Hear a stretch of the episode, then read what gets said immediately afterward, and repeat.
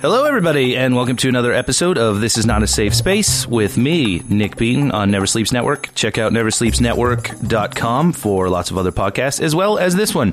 Uh, I'm here today with a very funny comedian, Clare Belford. How you doing? I'm good, thanks. Oh, Hello. that's good. How are you? I'm well as well. Good. All right, we got that out of the way. yeah. we haven't seen each other till this moment. yeah, this is the first time we've met. Uh, so, Clare, you're from Edmonton, right? Mm-hmm. Yeah, and you moved to Toronto how long ago? Uh, about a year and a half ago. Oh, okay. And when did you start doing comedy out there?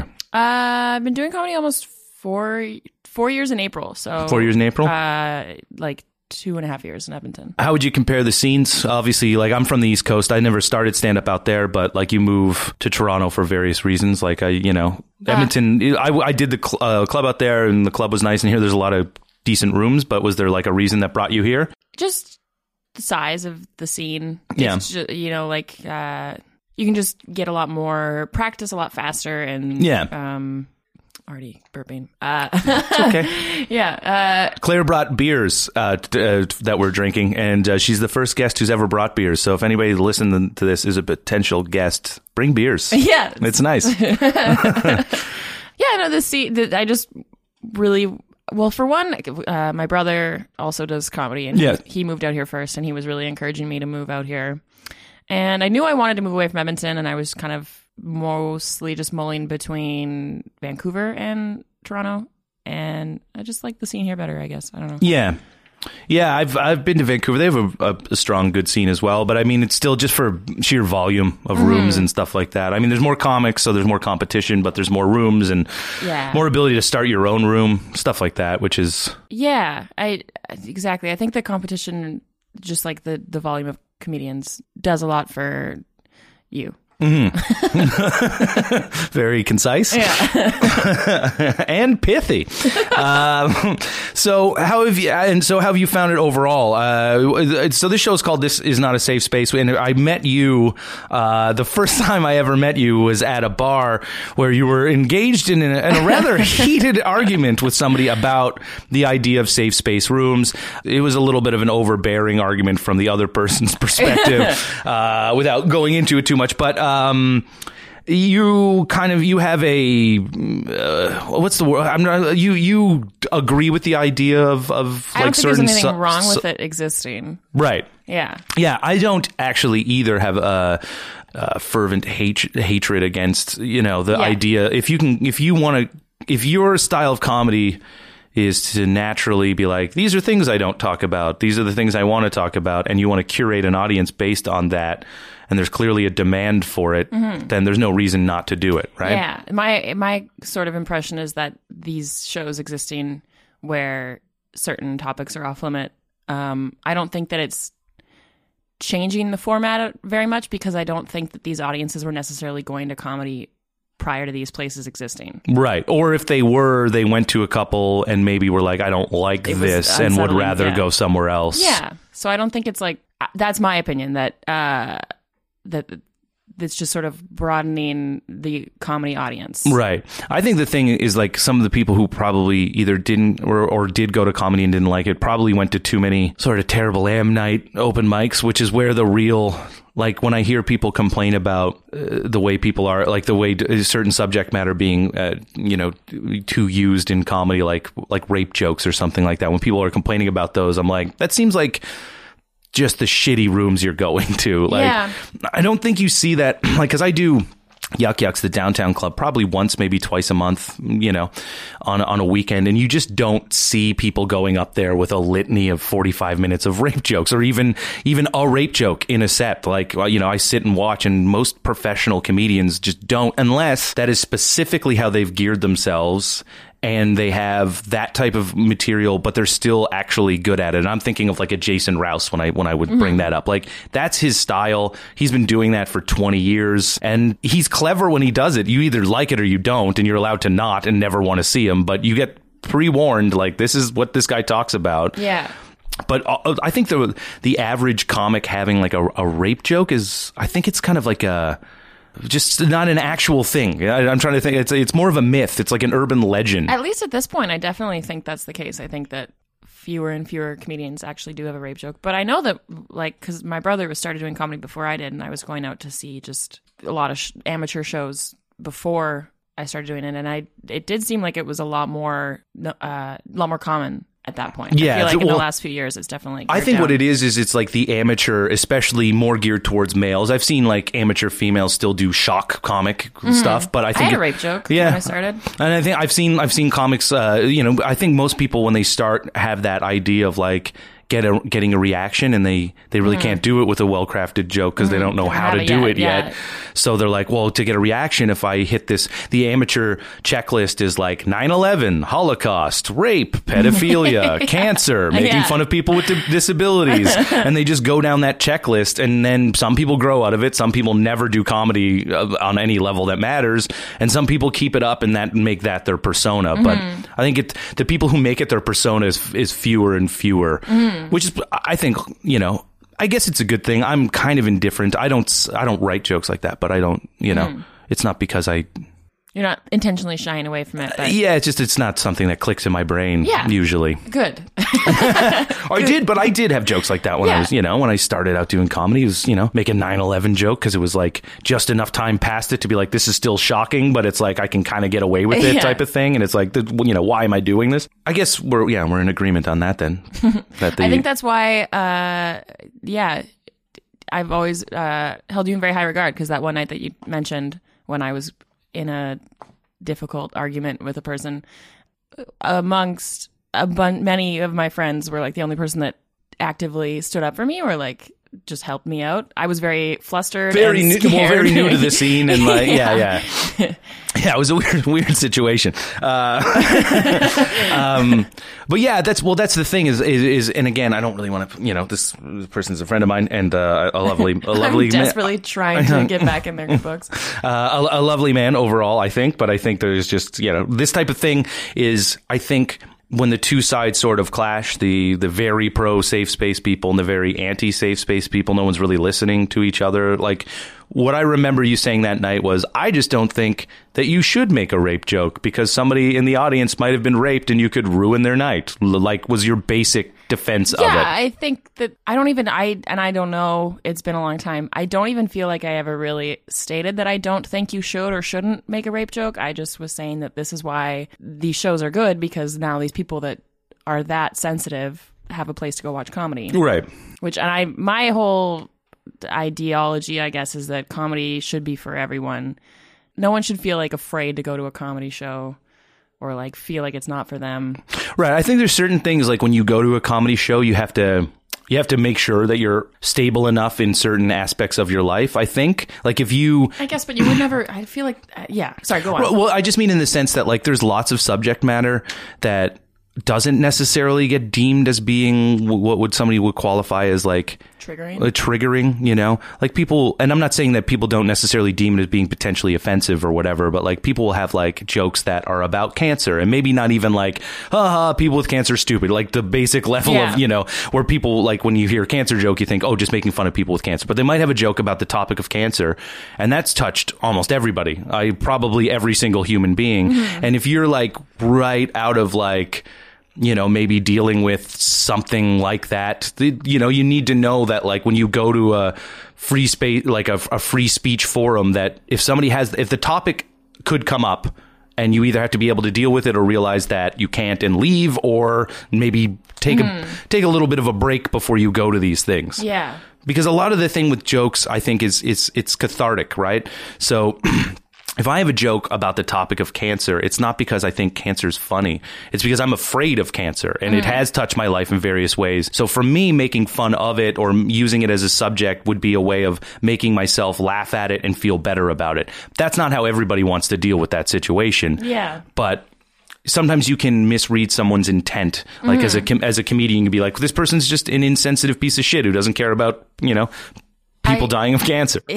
I think that there's a uh, a greater disconnect between like an audience's understanding of what they're getting into versus like a comic who's been doing it a long time's understanding of what Yeah. the audience expects. I like well, back home I had some very like radically feminist friends who I remember having conversations with them about comedy shows that they didn't real like they didn't understand that the worst thing you can do to a comic is not laugh. Like that's the best way to get your point across that you don't like something is just not laugh at their jokes. Mm-hmm. To them it's just like they feel like they it, when they're faced with something that they are so you know morally against they feel like they have to say something or they have to do something and i think that a comic is like well just leave or don't you know don't support it or mm-hmm. but there's different understandings of like what affects the situation the most i think Yeah, I think not not laughing is what I think the problem is is that what ends up happening in these situations is there are so many people who have different senses of humor or enjoy different types of comedy. So if you go to a show mm-hmm. and somebody does a joke that somebody would maybe deem anti-woman or misogynistic, even though maybe it is, maybe it isn't. I'm not here to because there are jokes. there are jokes that are very much misogynistic Yeah. jokes, and then there are jokes that just talk about women and maybe criticize women in some way, and it's funny. But people go, "Well, that's misogynistic," but it's not because it's not. If it's, it's not anti-man to make a joke about men being dumb sometimes, right? It's it's you know Yeah. that's a joke that mm, you know I think we all can accept. Like men, when when a woman makes a joke about a man being like, "Oh, they just think with their dicks," I'm like, "Yeah, that happens sometimes." You're making an accurate statement about men, and it's funny if you make it funny, right? Yeah. So there are things that women do that if a man makes a joke about, it's not misogynistic. It's just, hey, this is a thing that women maybe tend to do more often, whatever. But some people would view that as being misogynistic or whatever. So let's say you deem a joke as being misogynistic, and other people laugh at it, and you hate it. It makes it even it extra even hard worse. because Yeah, you're like, oh, people agree with this and they think it's funny. it's just yeah for a person in that like in that situation that's like a very traumatic like devastating experience to see somebody laugh at something that you find so like heinous Right, and it depends on what the heinous. And when we say heinous, I, I, I mean, you know, to them, yeah, heinous. they if they think it's heinous, you know, again, so it makes the just leaving not necessarily the thing you want to do. You want to yell or you want to tell people like you know how shitty they are for thinking this is funny, and then what ends up happening is trying to boycott certain people for things and starting protests or petitions and various things, and that's where I find it gets just way off the rails. It's like, can you just admit that you don't like this and just move on at some point? the whole issue is very gray because comics and producers have to be held up to like a different standard of understanding than just general audience. Mm-hmm. That definitely there's comedians in the scene and producers in the scene that yeah, it's just like it's kind of petty at this point. Like it's just just because they have a greater understanding of like a you know a more sophisticated understanding of. I'm I'm losing my train of thought. No, no, it's all no, a more sophisticated like understanding of like you know comedy Yeah. in general is what you're saying, yeah, right? yeah, Yeah. yeah, Um, sorry for mansplaining that. To you. Yeah. um, no, because I I have a joke about uh, feminism, but the joke is about when you say like a radical feminist, like it's a joke about a type of feminism that I find annoying, which is focusing on stupid little issues like saying something like mansplaining, or I use man spreading as an example, as that that became this for whatever thing, the shittiest thing a guy could do. And so I talk about feminism a bit, and I, I you know, I have this bit on it. There's no actual anti-feminism within it at all. I've never ever been criticized on it until I went to Vancouver and a woman came up to me afterwards and I had about a 15 or 20 minute long conversation with her about the bit. She was just like, I think, you know, you, you seem like you're a smart, funny guy. So I think it's really beneath you to talk about feminism like that. And I'm like, I think you just heard the word feminism and decided that I was be a piece of shit before you really listen to the rest of it. And when we ended up getting to the end of the conversation, she was like, "Yeah, I think we're saying the same thing." And I'm like, "Yeah, that's what I was trying to say is that you can't use the word. You see me." As a, a white man about to talk about feminism, and you're like, I already hate this guy and hate hmm. this opinion that he's going to have.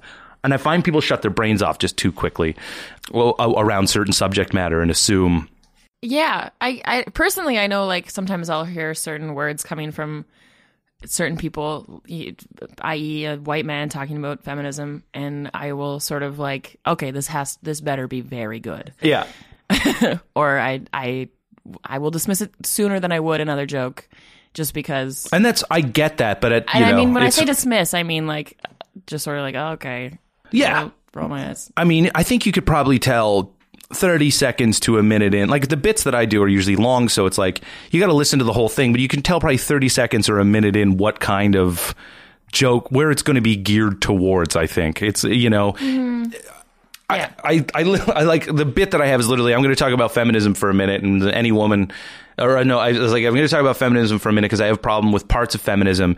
And for every woman in the audience who just went, fuck this asshole, that's what I'm talking about. Those are my problems. And, you know, so I try, you know, you try to do it in a way that will get people to come in, but like you can't get everybody. Some people are just going to hear feminism. I want to talk about it. I have a problem with parts of it and go, asshole, this guy's a, you know, what a dick.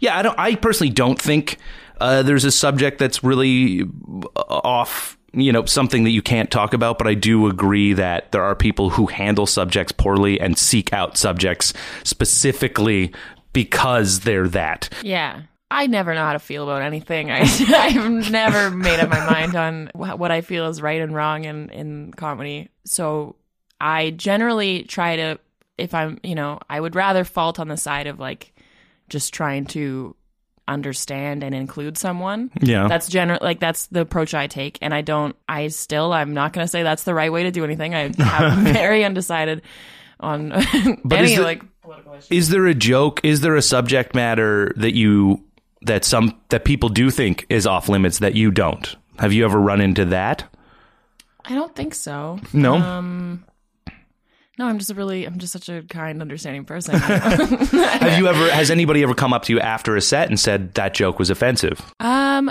well, I did have a joke for a while. Like I said, like I used to have a rape joke. Um, and it was um a joke that my most radical feminist friends were behind. They thought that it was it fell on the right side, and I struggled with a lot for a long time. I didn't know how I felt about it because it was about male rape victims. I was always afraid that it would ex- like exclude or alienate someone and make someone feel, Feel- bad. yeah and uh and I it was my closer for a long time like it was like my my best most reliable joke and then one day my friend called me and said that he had witnessed this like horrible thing happen to a man and he was like I don't think you should tell that joke anymore and I was like that's all I needed like I've Yeah. been so on the fence about this joke this whole time so I I don't tell it anymore yeah um I'd say that's the closest I've come to somebody telling me that something I said was offensive yeah uh I think now just for I'm like also I'm so drunk all the time. I don't know. to falling on on this side of things, you were a female comedian doing a joke about male rape,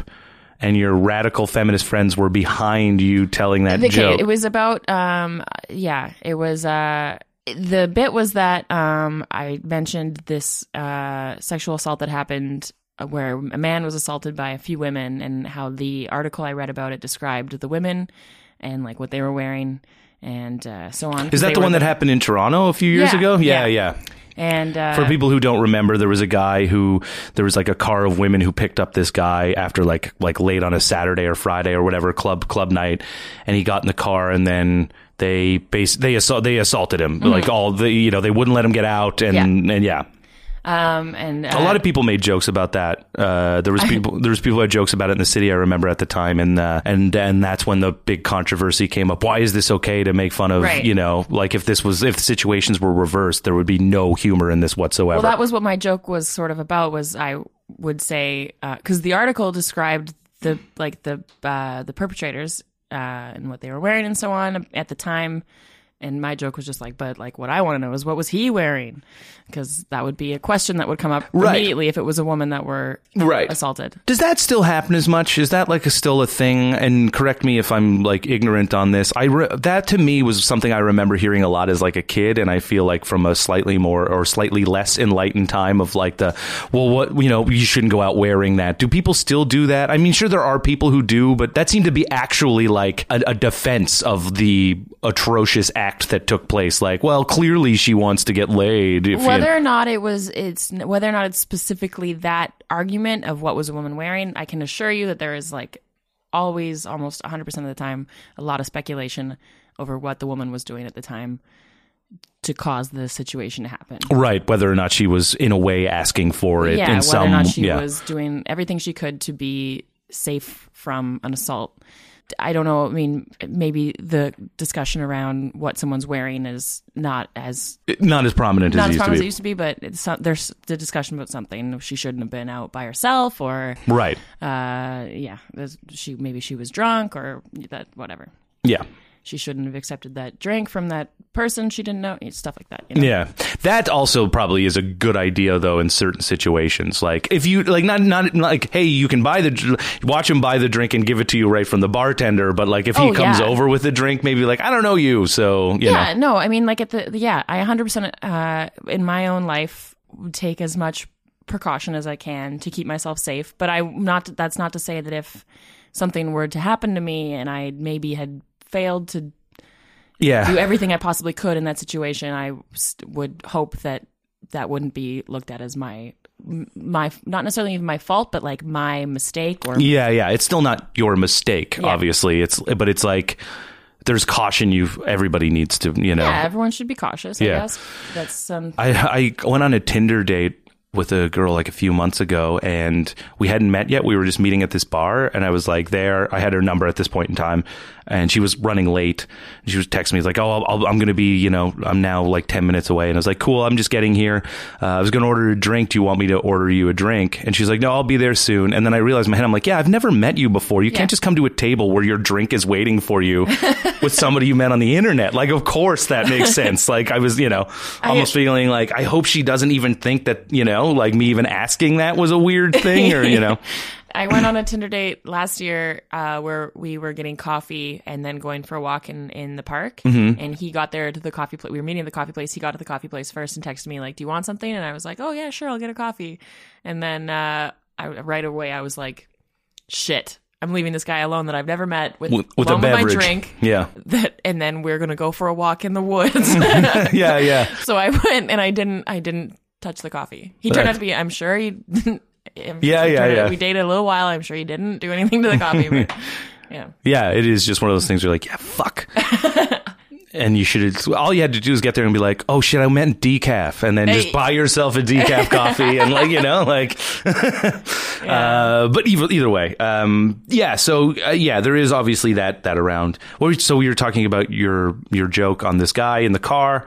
Uh, What the was he wearing? Yeah, you yeah. know, walking around alone at night kind of sounds like he's asking for it. Yeah. And my, the joke was just that there was a discussion that I didn't happen to hear about that particular assault that I feel like I would have heard if it were Mm-hmm. If it were a a woman, woman yeah. walking around. which is I think a good in a perspective and a, some- and a and a joke that's that is valid. Uh, if you're even the guy who c- called you and said like, oh, it's, you know, I saw this happen to somebody and it's it's a tragic thing. Mm-hmm. Your perspective of that. If you look at what your point of view, which is always what you need to identify before you're offended by a joke, look at the point of view of the person telling it. Her, your point of view wasn't men deserve to get raped Of course not. or fuck their tragedy. It was, Yeah. hey, why am I, why every time it happens to a woman, am I hearing this aspect of what she could have done differently or what was she wearing Mm-hmm. or whatever? When it happens to a man, that's not what people ask.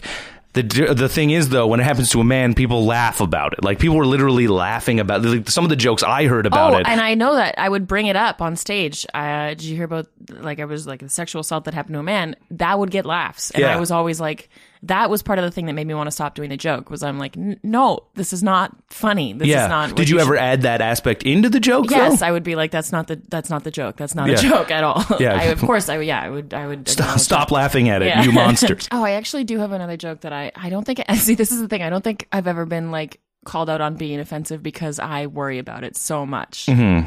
Uh, I did have another joke about uh, bathroom seats being up in the ladies' washroom and me being like, "Oh, what's that about?" And then I then I, like after I told it a little while, like I was like, "That's maybe like insensitive to trans women that uh, would still need to lift the toilet seat up."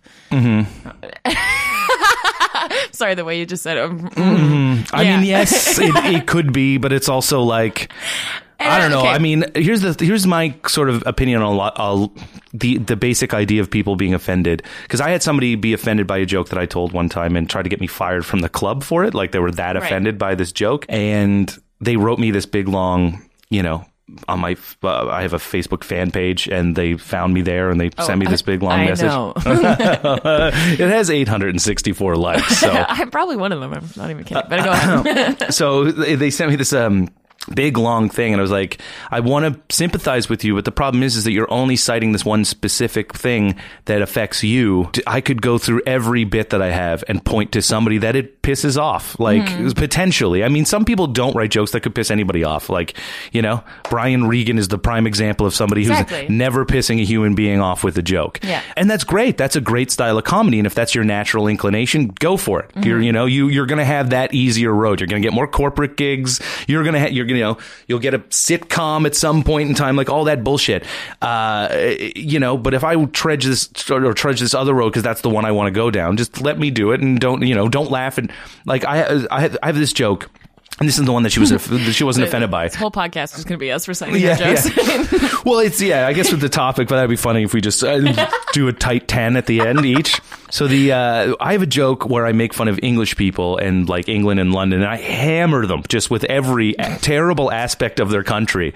And if there's English people in the audience, they laugh at it, and then I I shit on Americans directly afterwards, and the Americans get pissed. I've had so many instances where the English people laugh, and like, oh yeah, it's fucking stupid, and then the Americans get pissed, like that's not funny. And I'm like, you see how the English people took it on the chin, and like you know, you mm-hmm. laughed at the English people and thought that was great. Yeah, fuck those limey dickheads. Yeah. But now that it's being, you know, you're the person being made fun of, it offends you, and that's where I.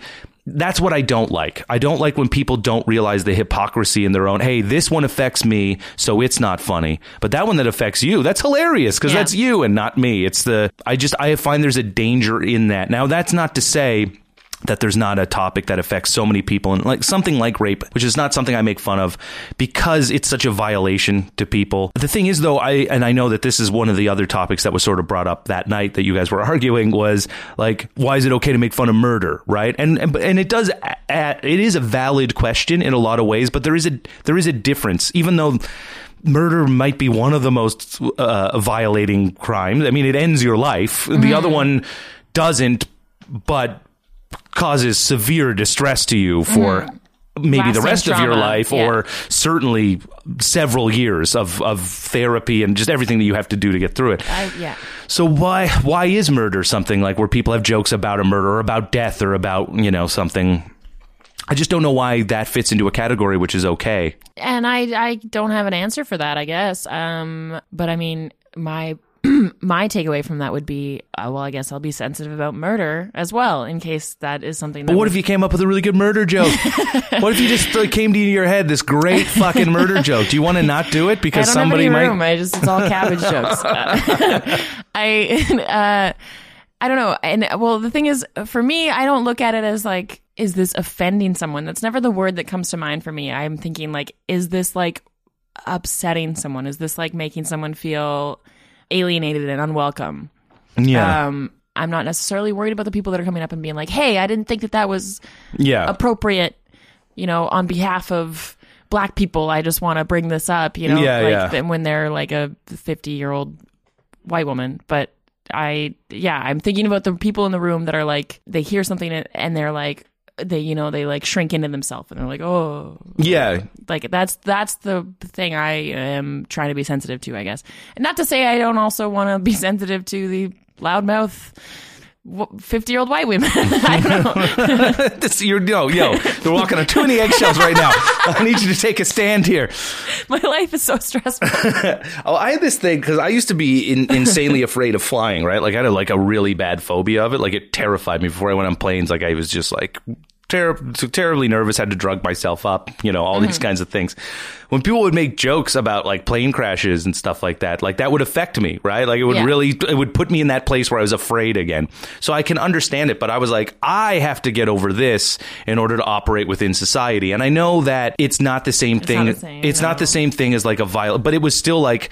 I Traumatic. easily could easily say, "Hey, I don't want you to tell those jokes about airplane crashes because you know." And how many people have a, a phobia of airplanes and are flying in a plane? And the you know, yes, it's not as dangerous, blah blah blah. But I just find again, you start fucking tugging at these threads, and it does. Where does it end? I think it. You That's ha- that's how that's why I don't know how to feel about anything. Yeah. Is I don't know where the line should be. I don't know. I think you should have. I think people should have their own personal moral code whenever they do anything, and then Yeah. kind of have to stick by it. You know, mm-hmm. not and not stick by it in a sense that your new information can't come up and you can change your mind. You're allowed to do that, but like you still have to kind of be like, okay, th- as long as I'm doing this and I'm, I feel like I'm on the right side of most of these or these arguments that I'm making, or these jokes or these whatever, then I kind of got to just defend what it is that I do. You know. Yeah, I definitely uh, agree. All right. yeah.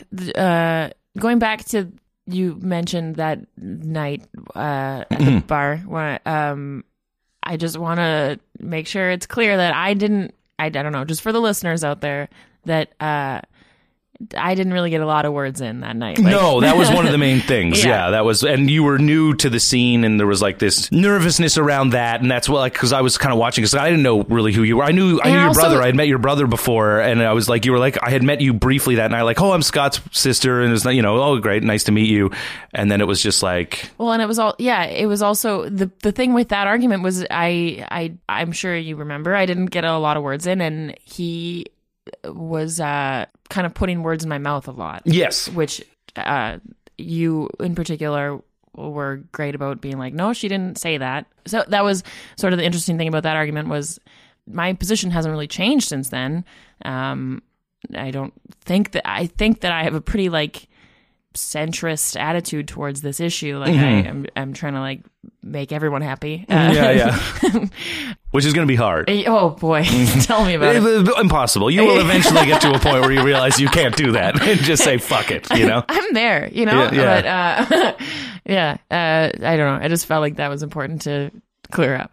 Yeah, I just and I feel like any like, and I'm not saying that you're uh, an advocate for something very specific or anything like that, but I do feel like some of these people who are very specific advocates for something, who are like, uh, no, none of this, none of that, whatever. Like maybe they're environmental advocates and they're like, we need to be better for the environment, and they're on their bike every now and again are just like, you know what, I want to get a fucking cab and I'm just gonna do it. You know, Yeah. like I know I shouldn't, but like it's just we're still humans. There's still like it doesn't matter how much you think something is the right thing. Sometimes you're fucking tired and you you know? Hmm. Sometimes you know you're like I don't think that people should be eating foods with preservatives and GMOs, but like I'm eating a Big Mac today because I don't you know it's so Yeah. easy to just get one, and so I feel like when you make yourself too pure of an advocate about something, you're basically just asking to one day be proven a hypocrite. If, if you, if you, Yeah. if you're trying to be the centrist, as you're saying, like if you're trying to be like, look, I understand this, I understand that. I'm, you know, I'm navigating my way through these situations. New information can change my mind on this. Um, you know, whatever. You're just more likely to look like a reasonable human being than somebody who just screams about, you know, On either side. on either side. Yeah. yeah, yeah. Uh, yeah, no, and I, I, I do look at myself as a centrist, but I will more often than not fall to the side of I don't know what what would we call the two sides, Le- I, I would, you know, I guess left or right, you know. I, although it's which weird. is left, which is right. Yeah, it's true because some of the people in this situation that we're talking about, like the guy that we're talking about, is very left overall with most of his issues. So that's why mm-hmm. it, the left is getting divided, which I don't like as much. You have people who are like, you know, I'm pro uh, woman's right to choose. I'm pro gay marriage. You know, I'm all like all these things. I'm pro legalization of weed. I'm I'm anti uh, uh, government surveillance. I'm like all these things that like all the people on the left share. But then it's like, well, I don't think you should be able to say the word fag. And somebody's like, well, I think you should be able to say the word fag. And it's just weird. It's like we're like fighting each other, even though we agree on the most fundamental level of things. yeah. What I was going to say, and I didn't want to say it because I, I don't know, it makes it sound like the other side's a, a dick, but I would rather, like I said before, I would more often than not try and fault on the side of understanding, of just like patience and understanding. And I feel like that's sort of like a asshole thing to say because it makes it sound like the other side is. Well, no, because I think. I think I fall probably on the side where I actually agreed in that situation with More all- with the other more person. with him Yeah, than with you. course, but the thing is I but I agree with to- dealing with that with patience and understanding yeah, yeah, instead of I, And- I do agree that like. And, uh, but the thing is, we also, as talking about this, I don't disagree with the idea of a safe space room for the reasons I said before. You're curating an audience. There's an audience for it. You can't deny that. If if these safe space rooms exist and people go to them, then that me saying it shouldn't exist is like me saying that people shouldn't go to McDonald's. Yeah, they shouldn't, but they do. Like Yeah. whatever, you know, like not that that's a very fair comparison, but saying that like if there's a market for something, if people want to see it, then have at it. Go for it. Same thing with like nasty shows and stuff that exist. Yeah. People want to see them, so you go into it knowing that's what you're getting, and people like it. You know, Jim Jefferies is a, a vile comedian who says some of the worst shit in like all- like that I've ever heard. but some of it's funny. I like it, and he has a huge following, so you can't disagree with that. You can't say he. sh- That's and that's where when I do get into it, and then obviously this is not something uh, or a, a, perspective that I think you take, but I do think it gets taken from some of the safe space advocates that it's not just that we have our thing that there's a market for; it's that this thing shouldn't exist as well. You know, yeah. They want the they want the Jim Jefferies to not exist, even though other people like it. That's what I don't want to see from the people who kind of agree with my philosophy on, on maybe what comedy is. I don't want to see them use the same tactics that other people are using that they don't agree with. They don't agree with the person, but they're using the tactics. So I don't like safe space rooms. They should all go away. You should get rid of them all. Mm-hmm. I don't like Bill Burr or Jim Jefferies because I think they're both misogynistic pigs, so they should go away. Well, they're selling out theaters. People like their shit, they should be able to do it.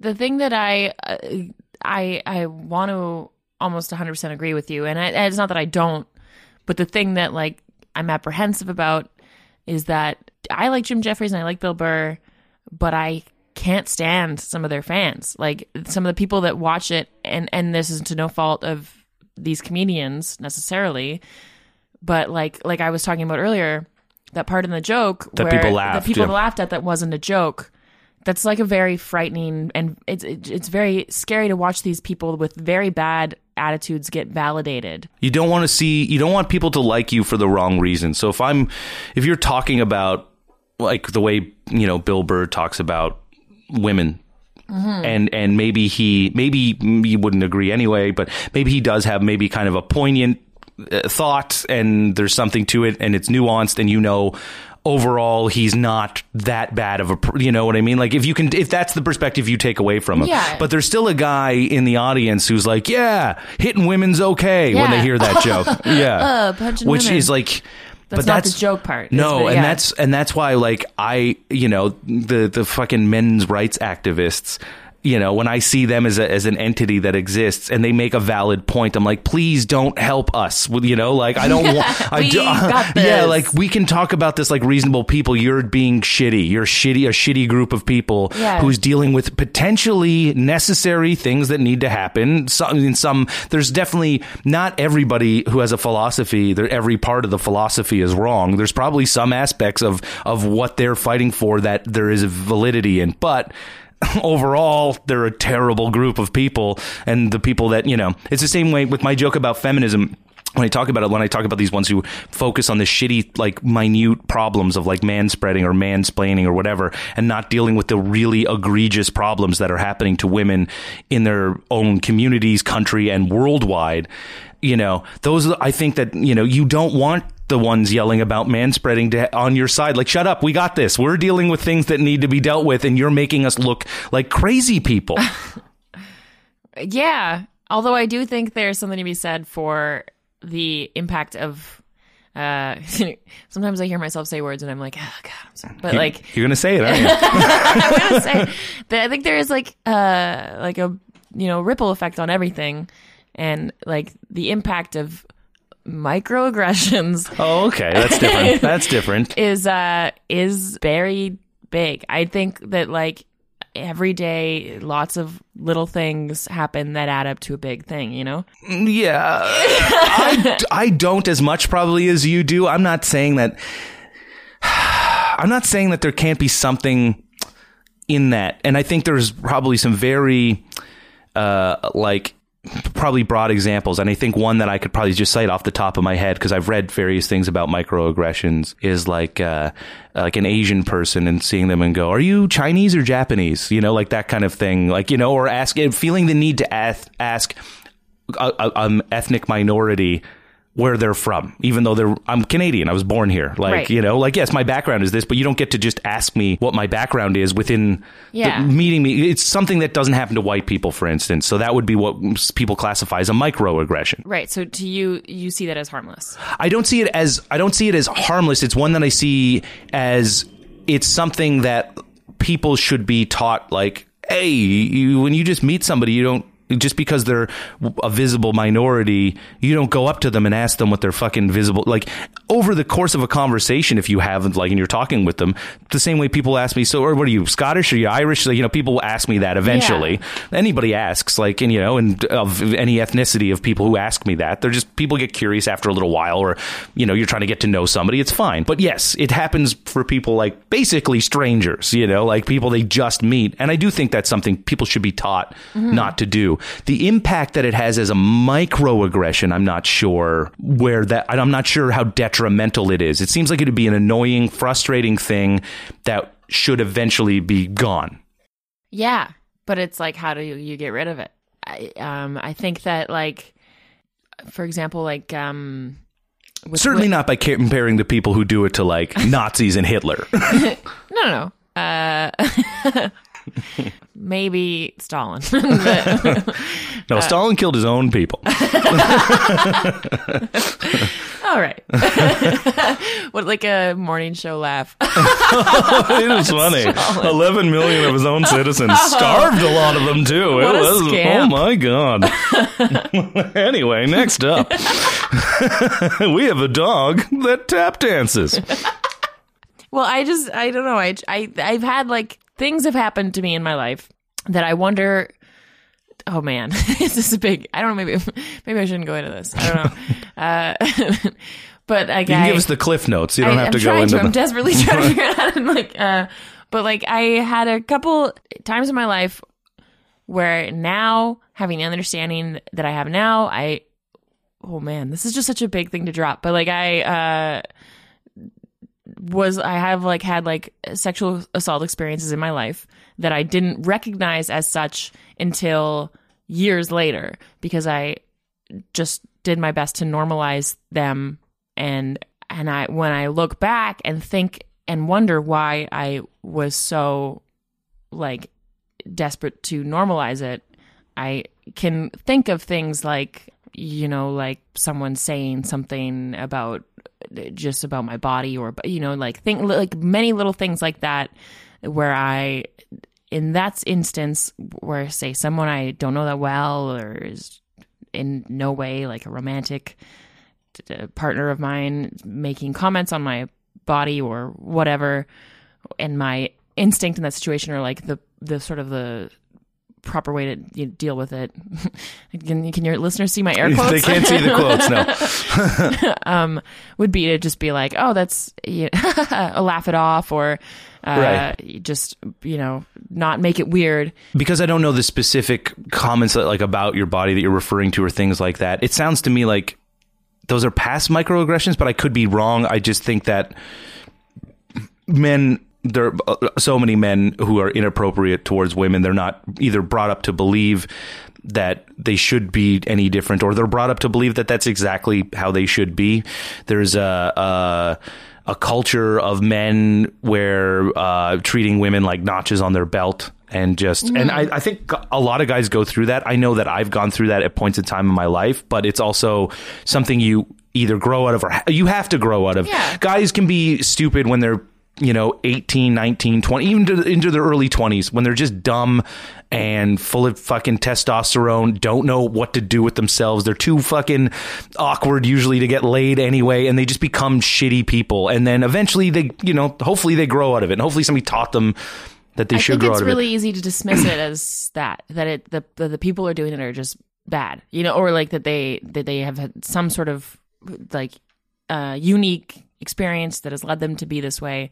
But my opinion is that it's just it's a very like culturally widespread No, no, that's what I'm saying. Oh. But I, oh. I know I do think it's it's widespread. I think it's widespread amongst guys that age to be to to think that that's the way they're supposed to act, and that's what like, being what a age? man is. Like, I th- well, I do think that yes, the maybe you were disagreeing on that aspect because I feel like I went through part of that. Maybe probably not as bad as any of these fucking guys that we're necessarily referring to, but I do think that there was a point in time where I was.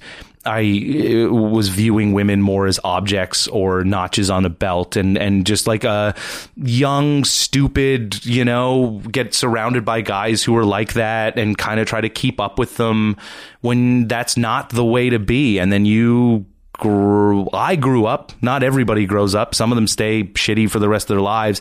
And I'm not talking about like the frat guys like at a party who go in and tag team a chick when she's fucking passed out or shit like that where I'm like that's, you know, you just do that for a period of time and then that's it. that's a crime that shouldn't, you know, you should go to jail.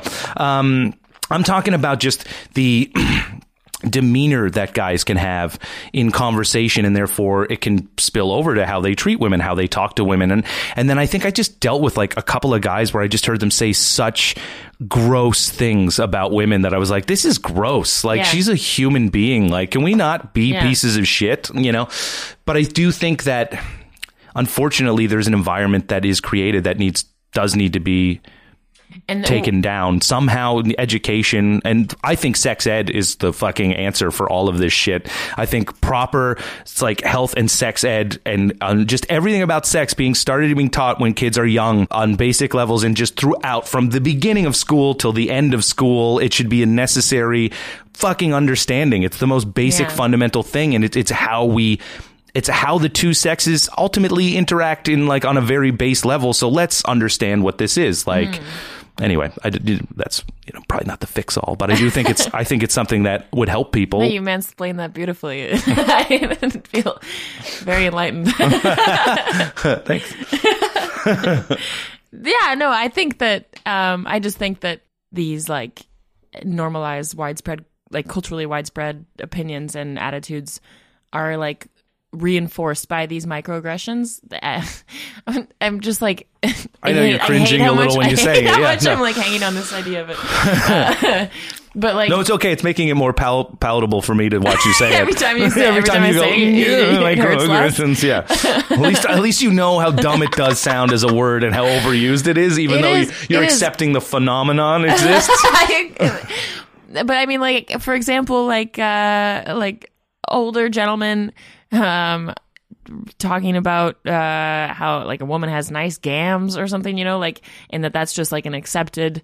Oh, he's just you know he doesn't know any better, and then but then You've been then walking by too many Portuguese fucking oh. sports bars. Oh, yeah, well, now we have to bring race. in. Well, Portuguese sports bars you walk by, and if you got nice gams, they're going to tell you because no one uses the word gams. Is what I'm getting at. well, I've been one one time I was at work and a coworker of mine was like, "Hey, nice gams, by the way." And I was just like, "Please, no." I mean, just the gams anyway, because gams is like a euphemism instead of saying. Because if he was just like, "Hey, nice legs," it's like, well, that's creepy. Yeah. But you can say gams and it's okay. But gams, nobody says okay gams. No, no. Well, nobody should be because it's a fucking term from the 30s. Um, and also the idea behind it. Yeah. But I think like maybe you know I, I just think these things have a ripple effect like and there's you know like maybe an impressionable person watching or listening and it's like maybe validates this like weird idea they already had and then it just sort of like can escalate from there. I think one of the things that like is something I've heard a bit about lately is that women get socialized to sort of defer to men and and and so these types of things cause women in these situations where they'd be like I don't want to have sex with this guy but I feel like I'm supposed to now and Yeah. I will uh, it's stuff like that where I mean it's a big overhaul on basically how we socialize both men and women women need to be socialized to be like no I don't want to do this and I should be able to say no and Yeah. men should be able to hear the word no and go okay that's all right you said no so we're done like yeah. um But yeah it- then it's like but how do you go about socializing children to do that? I feel like at a certain point you do need to start acknowledging little incidences that are happening that are affecting the way they think about something. right like yeah yeah yeah uh, with my specific ugh, I don't I don't know i don't want to be i don't want to overshare. I don't know what's gonna like make this weird. I I, I can't tell you till you say it. But with like my uh, experiences where i uh, was like assaulted they're on the assault spectrum minor but i did they happened and i uh, my instinct at the time was like, what should I have done to make that not happen? Like, why, how, what, you know, like, I never, because they were friends of mine, I never thought about it as like, what made them think that, that was okay. I, mm-hmm. I was like, I thought I made them think it was okay when it when right was not the case. which is not the case i guess yeah the only thing you can do is say no and then if they don't listen then it's on them and that's when the the the education to guys just needs to be no like you know i did always hear when i was a kid no means no and that really affected me and had an impact on anything that i've ever done with with sure. women like when they, whenever they said no i'm like okay But it's you a know gray that's done area. It's a gray area if a woman's asleep. Uh, oh if a Um, woman's yes well that's not a gray area but I mean, like, I didn't say no, but I woke up to something that I. Oh, that's yeah, that's but that's yeah. I mean, that's yeah, that's not a Yeah. That's when somebody either when somebody doesn't give consent or can't give consent is like the two things, right? Those are the things that you need to be Mm-hmm. Yeah. aware of. And can't give consent is like super fucking fall down drunk, right? That's a very obvious like, oh, this person can't consent, even if they're saying like, yeah, I wanna. Like, it's just as being a Yeah. a human being is to be like, well, if you wanna, let's maybe do it tomorrow or something. Right, but like, yeah. you know, it's not the thing that you do because there's there's also been this thing with like um people said like uh, uh on the university campuses that like oh so like you know having sex with a girl while she's drunk is always rape it isn't when you're both having a few drinks and you both have sex because it just you needed a little bit to take the you know everybody sex is a I've weird thing that. human beings do you've never heard that That's a thing that people say on campuses. I've heard I've heard this is a thing on like campuses now where like always rape if a woman's drunk? if if they're if they've been drinking you're they can't consent right? Like it's you know I don't know if they mean one drink but if they've if they've if they're visibly a little buzzed or intoxicated then it's definitely it's always sexual assault. They can't technically consent to doing anything but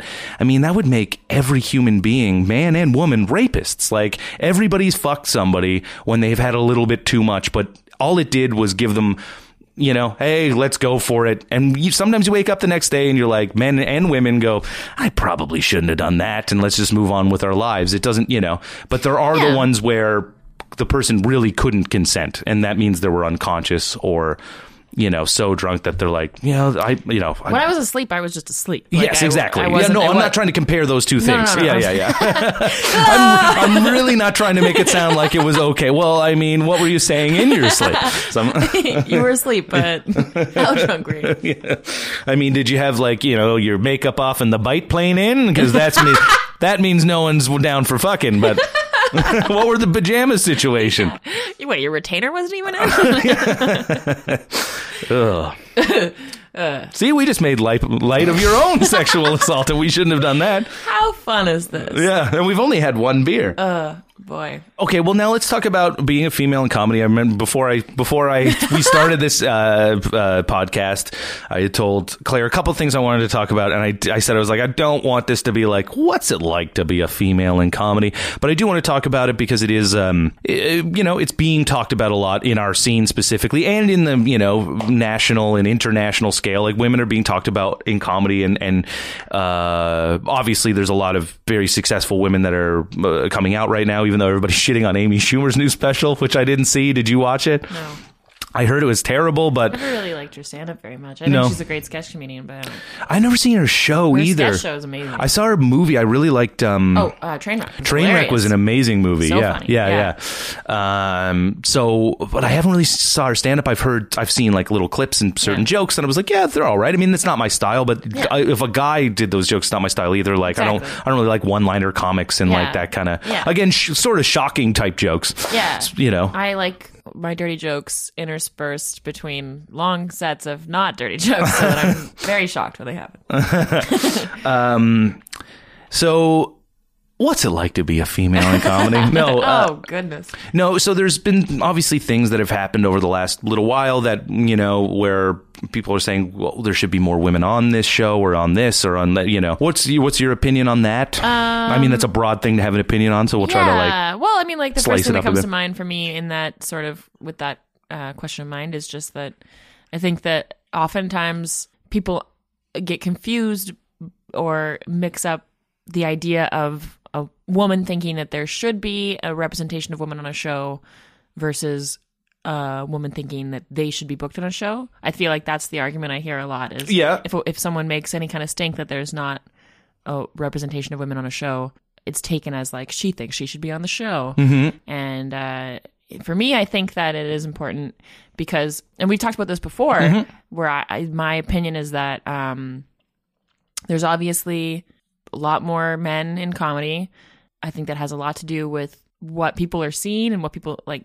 Okay, ah, God, I'm the I'm just I'm terrible at explaining myself. No, but no, I think right. that personally, I know that I grew up thinking that women weren't funny and that uh, m- m- men were just inherently funny I've heard that perspective from women um, that I've either been friends with that weren't in comedy or women that I've uh, dated that were like, I just don't find women funny. And I'm like, that's weird for you to say. Like, I, you know, But the thing that changed my mind was seeing women comedians. Yeah. seeing more funny women that I just hadn't really gotten the opportunity to see. there's tons of funny women. Well, I I always loved like I grew up watching Nikki Payne's comedy now like on a VHS tape like when you know I Mm-hmm. had it recorded I watched it all the time I thought she was hilarious but like on a local level like when I started going up to see my brother I I there wasn't a lot of women in comedy there was a couple and they their sense of humors were very different from mine Yeah, and I imagine when you get to the smaller scenes like that too, like there's just tends to not like because I think it's just the ratio is pretty. You know, I don't know what it actually is, but let's like say for argument's sake, it's like eighty percent men and twenty percent women or something like that. Like that, I think is probably close to. It might be 75-25 or something, but it's like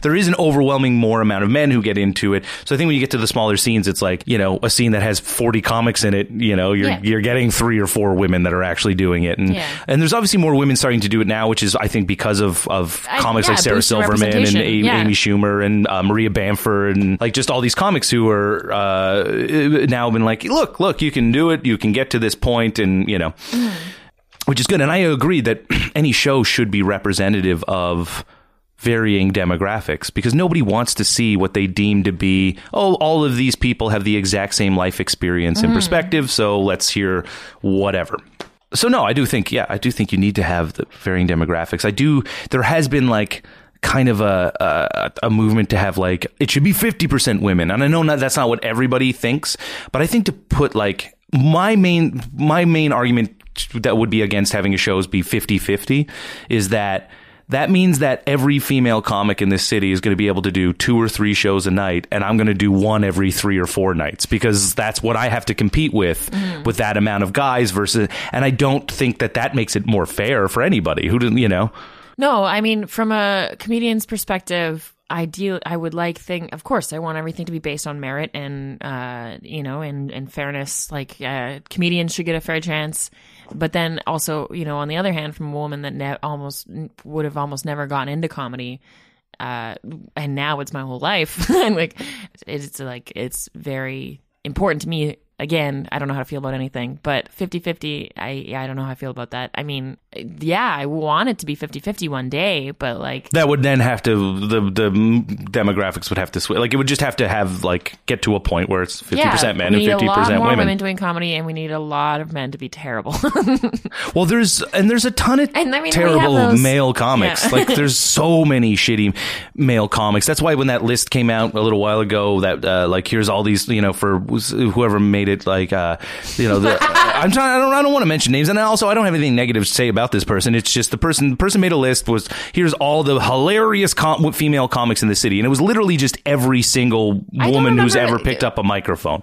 to be fair, I don't remember there being any sort of qualifier as this is a hilarious list of people. I remember that. You do? Yeah. Look, I remember it just being this is a list for, of for yeah, uh, and I I think from what I from what I remember, and maybe I am wrong. I'm not, you know, I could be proven wrong by pulling up the actual post at some point in time if it's not there. But what I remember it being like was uh, for all the people who say that they, you know, when they want to book a comic, they don't know who any of them are. Here's a list of all these hilarious women that are in the city. Because, I, and I maybe maybe I did assume hilarious was there, but by putting every comic that's on it's great i guess you don't want to not include people but there was comics on that list i'm like who the fuck is that? Or that person doesn't even do it anymore. Like they moved away. They're you know it was it wasn't it wasn't I don't think helpful. And then somebody made a comment like, and it was a, f- a female comic made it was like, like I couldn't name, you know, whatever it was. It was like uh, 150 or 200 or however many it was female female comics. Like she, this f- female comic was like, I couldn't name 200 funny male stand up comics in this in like like in Yeah. the city either. Like it's not, you know, like it's not just because they're male they're automatically viewed as being funny. There's so much shit out there. Like I just don't think like pretending that people are funnier than they are simply because they have they f- they fit into a demographic. That's one thing I'll say about the safe space rooms is I think there might be a little bit too much patting on the back, which doesn't help you improve at comedy. If every time you do a set is in front of people that are totally just there to go with your thing and they're just going to be in this supportive environment, support doesn't help you get to be a better comic. Bombing helps you get to be a better comic. Hard, it's it's trial, it's baptism under fire. That's what comedy is. It's you get better by eating shit and eventually being like, I don't like how this feels. like I know there's something in me to be funny. I need to get better at this so I don't feel terrible. But if everybody just kind of tells you, no, you're great. Like what's the what's the Yeah. point of getting better? Yeah, I don't know. Uh, From a, from a producer's perspective, uh, because I put shows on that I I would think of that list as helpful because often I'll Yeah. look at a lineup I have, be like, God damn it, it's all white men, or it's just it's all men. Yeah. and I'm like, I just had, I'm like, who can I? And so looking at that list, I, I find that I use that list. I find it helpful. I'm like, oh right, this person, I haven't had them on my show in a long Right. time. Yeah. And I'm sure there's definitely people who fit into the category of like on that list where you're like, fuck, I haven't thought of that person in a long time. They are funny. Great. I'll Yeah. throw them on. Oh, of course. But I think there's, you know, it's just, it's a, it's, it's just a lie to say, oh, I'll just book this person who's done three sets, but they made the list because They're they're, a woman. woman. You know, Yeah. like they don't, they shouldn't be put, you shouldn't. Oh no, Yeah. and I, I totally, I, I agree. Like I think I'm way funnier than most women in this city. There you go. You heard it here first. thinks rape is funny and thinks she's funnier than most women. I think I'm funnier than a lot of people. We got that you know? tap dancing dog yet? Listen, I think I'm funnier than a lot of people of color. yeah, no, I think it's, you know you should think you're funny. Obviously, I think everybody who does it if would lie to themselves as they say they don't think they're funnier than a lot of other people or X amount of people. Are like mm-hmm. at my level, I think I'm the funniest. Whatever it is, you know, you got to mm-hmm. tell yourself that sometimes when you're about to hit an open mic to nobody and you're just like, I, I'm good at this. This, you know, yeah, yeah, yeah, I belong here. yeah. I'm uh, saying this to myself and to my dad right now. yeah. As far as like uh, the supportiveness of these sorts of safe space rooms, I I think there probably is. I mean, it's not. I mean, it's not beneficial. It's probably even detrimental to a comic to come up in spaces like that. And um, as far as like developing as a joke writer and as a performer, which yeah, I mean, I'm very grateful for where I came up I, in Alberta. I was doing like I did half an hour in my first year. I was like sent to these like shit towns. Yeah, right. When you're out west, it's you get Yeah. thrown into that way quicker. very fast, and they're just brutal. And like I am so grateful that I had those experiences and that I just ate shit for so long and uh, work, I worked really hard as a result. But I'm also so so grateful for like the very progressive rooms that existed in the city that I could go to and be like, oh yeah, I am funny. I should be doing this. Mm-hmm. When those sorts of spaces exist that like kind of more line up with your politics and how you feel about things, then you can kind of grow as a writer faster because you can write about the things that you want to be talking about, not necessarily just sort of like trying to play to what exists. Well, that would be my thing. on a lot of no, no, but I, I, I think that playing the the idea of playing to anything specific, like to, to not fit what your persona is, is is bad, right? So, Yeah. like, if you're trying to be dirty to be dirty, Yeah, to survive on the road if, if it's not, yeah, if it's not you and you're just doing it to do it, then that's not good for your Mm-hmm. act. It doesn't make you you get better as a comic. Same with trying to be clean to be clean. Like I know people get into that trap because they're like, oh, I want to do corporate shows and I want to do this, and I think it should be. I should know that's not a funny joke anymore because I'm trying to be clean. I, I just don't think that helps you progress as you know, No. being a, a potentially very good comic. If it's just nat- do what's natural and see where it lands. But I do think that one thing that I'll say in the comedy community. Um, that I've, I found is dipped off, which I, I find very, I think is probably much worse than people actually realize that it is, is I don't see anybody like new amateur comics just hanging out at comedy clubs anymore. On a Friday, Saturday night, like when I started, I started in 2005 and I started at the Laugh Resort and I would call in for the Wednesday amateur night and then I would show up even if I didn't get on in case somebody didn't show up. And then I would go on the Thursday night to see the guys that were doing the, the you know, in between, or like the guys and girls who were in the between the pro uh, and not not their pro level. I kind of moved up Like off the the, amateur night. Well, the yeah. So at the Laugh Resort, they did Wednesday amateur night. Their Thursday night was the headliner for the weekend. What city are you talking about right now? Toronto. Toronto, okay. Yeah, there's a club that would it closed like back in 2008 or 9 or something like Okay. that. But that's where I started. And so you, the Wednesday night was their amateur night. The Thursday night was their what would be like a pro am night. They'd put on two or three guys or four guys doing guys or girls. I, I, I just say guys, but uh, men or women doing you know ten minutes each, and then they'd have the headliner for the weekend on, and then the guys who they considered pro were on the Friday and Saturday night doing both shows doing you know 15 minutes a piece right? Split middle basically. And i would go on the wednesday night to try to get on either call to get on or show up to get on. Then on the thursday night i'd go to see the guys that had gotten off the wednesday night. Then i'd go on the weekend to see the guys who got onto the friday night and see you know yeah. i would try to do other shows as well obviously and i wouldn't be able to make it every week but you would go and you'd hang out and you'd watch headliners and you'd watch people and people just don't do that anymore and i think that's what's bothering some of these people is like the people who are like talking and not even just the safe space idea or any of that shit just the new people in the fucking come around now and say this is the way it should be, and eh, why aren't people doing this? And I haven't seen them at a goddamn comedy club ever. I've never seen them go and sit and watch somebody who gets paid to do comedy for 45 minutes at a time. Yeah. Which is something you want to hopefully achieve doing, and it helps watching people do it, and not just Netflix specials where you're watching somebody sell at an auditorium. Watch somebody who's like working a club, you know. Mm-hmm. But that that would be my complaint. One of the many. I I agree for sure. Yeah, no, I I think that's a really important thing to do. Yeah, going to the club in Edmonton, watching like I watching people host. That's the thing I feel like I took away from it most was like watching good hosts in those clubs. Yeah, but yeah, no, I that's and I very important. Yeah, and I suppose it sounded like it was more disjointed. I was trying to say that I feel like there's like connective tissue between the two things. This this uprising of like safe space rooms and people patting themselves on the back for like you know even if they didn't do well, just being like, no, that was great, you know. And these people who kind of go, this is the way things should be, and just this whole. I don't want to say. I know everybody calls me like a you know old man Nick or whatever. Like I I get called that by a lot of people thinking I'm like this grumpy old man. But all these guys on campus, yeah, yeah, old, old man Beaton. I do get it from people because I complain a lot about this stuff, and I'm not. I'm not saying that like things were better back in the day that I was in. I think things are better now because there's more shows. Comedy's on an upswing. When I started, it was kind of getting to the bottom of the bottom before it swung back around. Yeah. So I do think that comedy's in a better spot. I just find it weird when people don't try to learn from people who've been doing it for longer and yeah. don't realize that bombing is okay and just not telling somebody that they did well when they didn't do well. You got to be honest with people. Like, you know, you didn't do well. Yeah. You don't have to tell them; they should know, and then that should be it. Coming up to them saying, "No, that was great," yeah. Is, doesn't. Who does that help? I yeah. Um, I didn't personally notice necessarily a connection between these sorts of safe space shows and and that happening.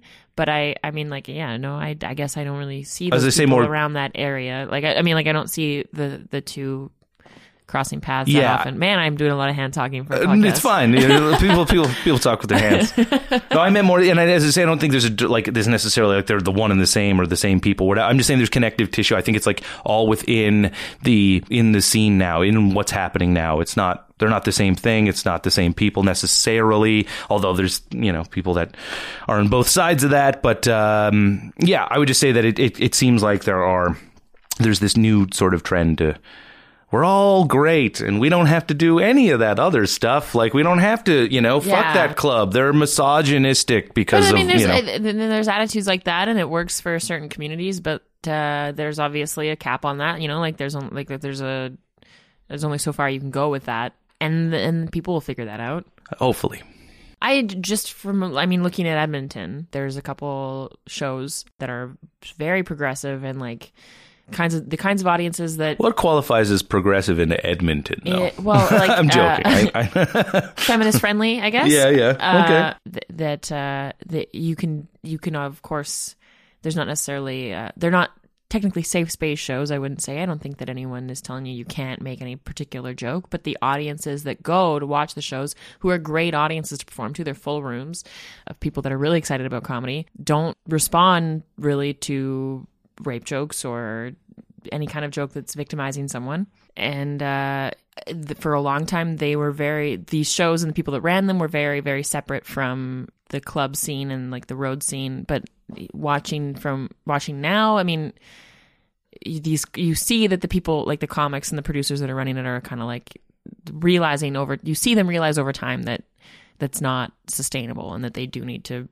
bridge the gap eventually. Eventually, right? You're not going to just be able to play to audiences geared toward. I mean, you can, and then never really move on Grow past that. Yeah, because yeah, you're going to have to realize that like you're not going to be able to do most of those jokes, or at least you know some of them in certain environments because like. And I'm not saying the road is the be all and end all. That was the one thing I didn't like when I was starting out as a comic. People saying, "Well, you're not a road comic yet, so you're not whatever." It's like, I mean, I mean, like I do. I've now been a road comic for years, Right. or somebody who can do the road and Can do does the the road road. different but I'm not. yeah. That's not like the be all and end all. Being able to do a hockey arena in some fucking butt fuck town, you know, it's great to be able to, to to be able to do it and get paid the money to do Yeah. it. But it's also not like I don't change my jokes by any means for it. I just go and do what I do. Right. But it's also to to hold that as the upper echelon. It's like no, but I mean, you want that in your toolbox. Of you want to be able to do it because that's where you're going to make a little bit of money on the road anyway. And Yeah. you don't want to just be like I think eventually you want to be this the comic who does cities. You want to tour around to cities and you Yeah, know be able yeah. to do all the cities. But Canada doesn't have enough cities. So if you just want to play to cities, then you're going to play to Toronto Yeah. and then what? Go to Montreal. you know, like there's really not much else. You know, you know. So you got to be able to be like, you know what? I can go to Sudbury, which still is classified as a city, but it's not. It's a it's Yeah, a small yeah, town wrapped yeah. in the idea of a city. You go to Ottawa, that's a nice place, but it's you know it's a small kind of place. You know. Yeah. I guess what the cities, personally anyway, like a more accurate way to describe that goal, like what you want to be able to do is sort of just like play to anyone of any like political persuasion. That's never going to happen, though. Well, no, but I mean, I mean, in the sense that like cities are more liberal, you know, and, and Mm-hmm. then the road is more conservative. Like you want to be able to be going to whatever Right. place and doing what you do, and not necessarily. You're always like, going to, yeah, yeah, for sure. I think depending on what you do, you're probably always going to piss some people off, you know. Um, Well, again, not me. I'm very kind and. I just think if, if you, yeah, if you want to be, if you want to be a comic, though, I think you got to accept that you're going to piss people off every now and again, you know. Mm-hmm. But you don't mind pissing some of the people off. Like if you go up and do a joke about like that's anti-Nazi, and somebody's like, "Well, I'm a Nazi," you don't mind pissing that person off. Again, an extreme example, Yeah, but I like guess I think there's some people that if you're if I'm doing a bit where I have uh, a you know a, a very you know firm opinion on a s- subject matter, if somebody's like, "Well, I disagree with you," like if I talk about uh, I had a joke I don't do it anymore about about being pro-choice, and if somebody was like, "Well, I'm I'm not I'm pro-life," I'm like, "Great, I don't care." The fuck you, you know. Like I would still talk. I I agree with talking to people, learning from them, whatever. Talking, not saying fuck you, but like I'm not gonna be like, oh, you're offended because you think that women should be forced to carry babies to term that they don't want to. Mm-hmm. I, that that's a weird thing for you to be offended by. Yeah. you're allowed to carry your babies to term. Telling other people they have to carry theirs to term is not okay. I don't mind pissing. I, I, I, yeah, I don't mind pissing those people off. I guess I don't know if I have ever, but I wouldn't mind. Yeah. Yeah, you can piss those people off. Go for it.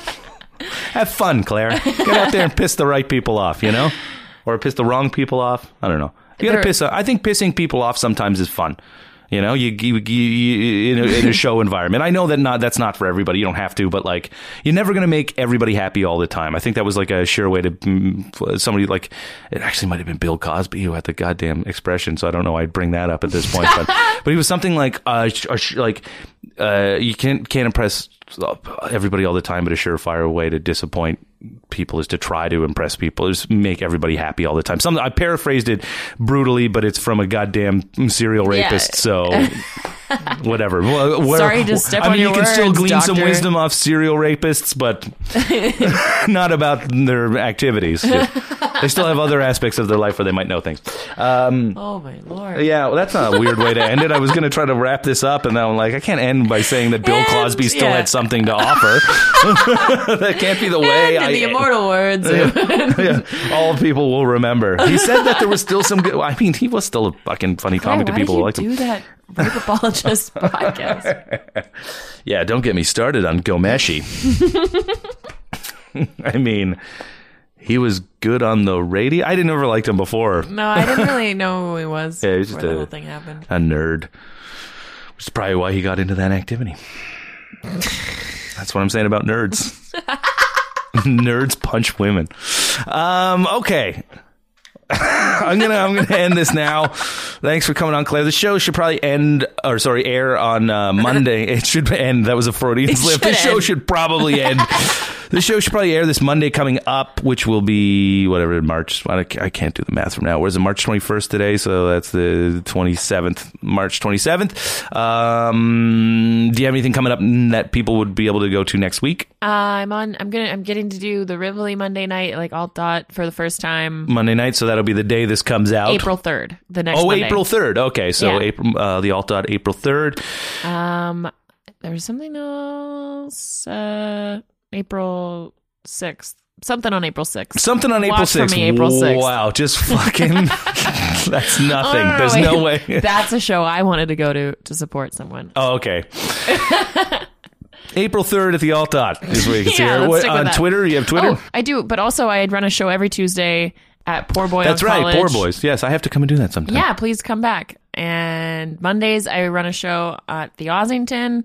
Once a month we give out free pizza. One, what what you run? I haven't been to the Ossington in a while. Do you run? uh It's there's like a big group of us. Yeah, okay. Mikey Kolberg and So you do uh, like the eight o'clock shows? Yeah, we do the 8 o'clock yeah, shows. Yeah, Yeah. Okay. um and so Monday, Tuesday, uh there's something else I was gonna oh oh Twitter. Sorry. Yeah, you Tw- said yeah, Twitter. Yeah, yeah. Uh, at Clare Belford, there's At Clare Yeah, Belford. there's no I in Clare. There's no I in Clare. Wow, that sounded almost poignant at the end. Almost. um, uh, you can follow me at uh, Nick underscore Beaton because I got there late. And um, I don't think I have any shows. I'm in Hamilton, uh, Yuk Yuks next weekend. So uh, anybody from Hamilton who listened to this, uh, I I assume the woman haters out there, you can come out to uh, Yuk Yuks uh, there. I'm in Ottawa at the end of April, the last week in April, headlining there. And that'd be about it of things that I have to plug at this point in time. Uh, thanks for listening uh, to This Is Not a Safe Space. Uh, check us out on neversleepsnetwork.com and check out neversleepsnetwork.com for lots of other hilarious and also informative, interesting podcasts. Thanks so much and see you next time.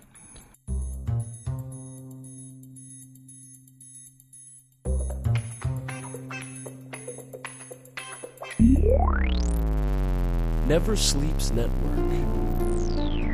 This has been a Never Sleeps Network production, executive produced by Alex Ross. For more information and content, visit neversleepsnetwork.com.